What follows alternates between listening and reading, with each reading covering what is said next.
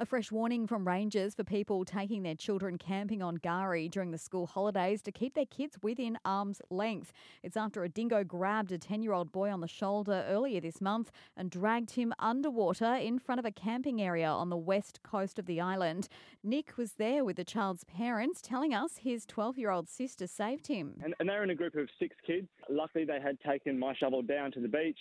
But yeah, I've never seen anything like it. You only just hear, like I've been going to Fraser for 20 years, but to actually see one, and it knows it goes straight for the neck, pull him under, um, and the sister grabbed the shovel and just absolutely just started the child was treated for puncture wounds, scratches, and bruising, while a new videos emerged of a dingo biting the bottom of a sunbathing French tourist. Authorities say that particular dingo, which was also responsible for several other incidents, has been put down.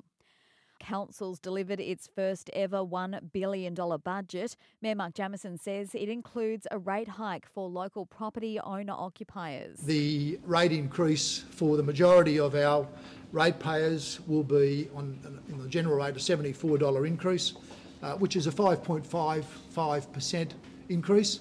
Uh, still well below the current CPI, uh, but Council is mindful that you know, there, there is challenges within our community, rising cost of living and the like.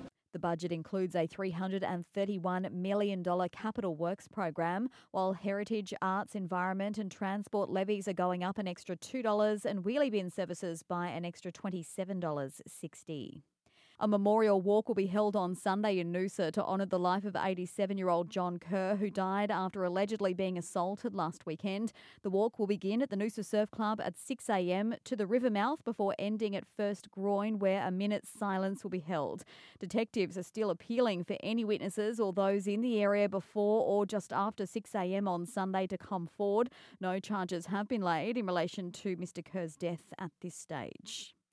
And the first artists have been announced for this year's Caloundra Music Festival. In its 15th year, the festival will run over three days at Kings Beach from September 29. The first international band to join the lineup is New Zealand's Lab, alongside other well known Aussie artists, including Busby Marou, Thirsty Merc, Temper Trap, Kasey Chambers, and Spiderbait.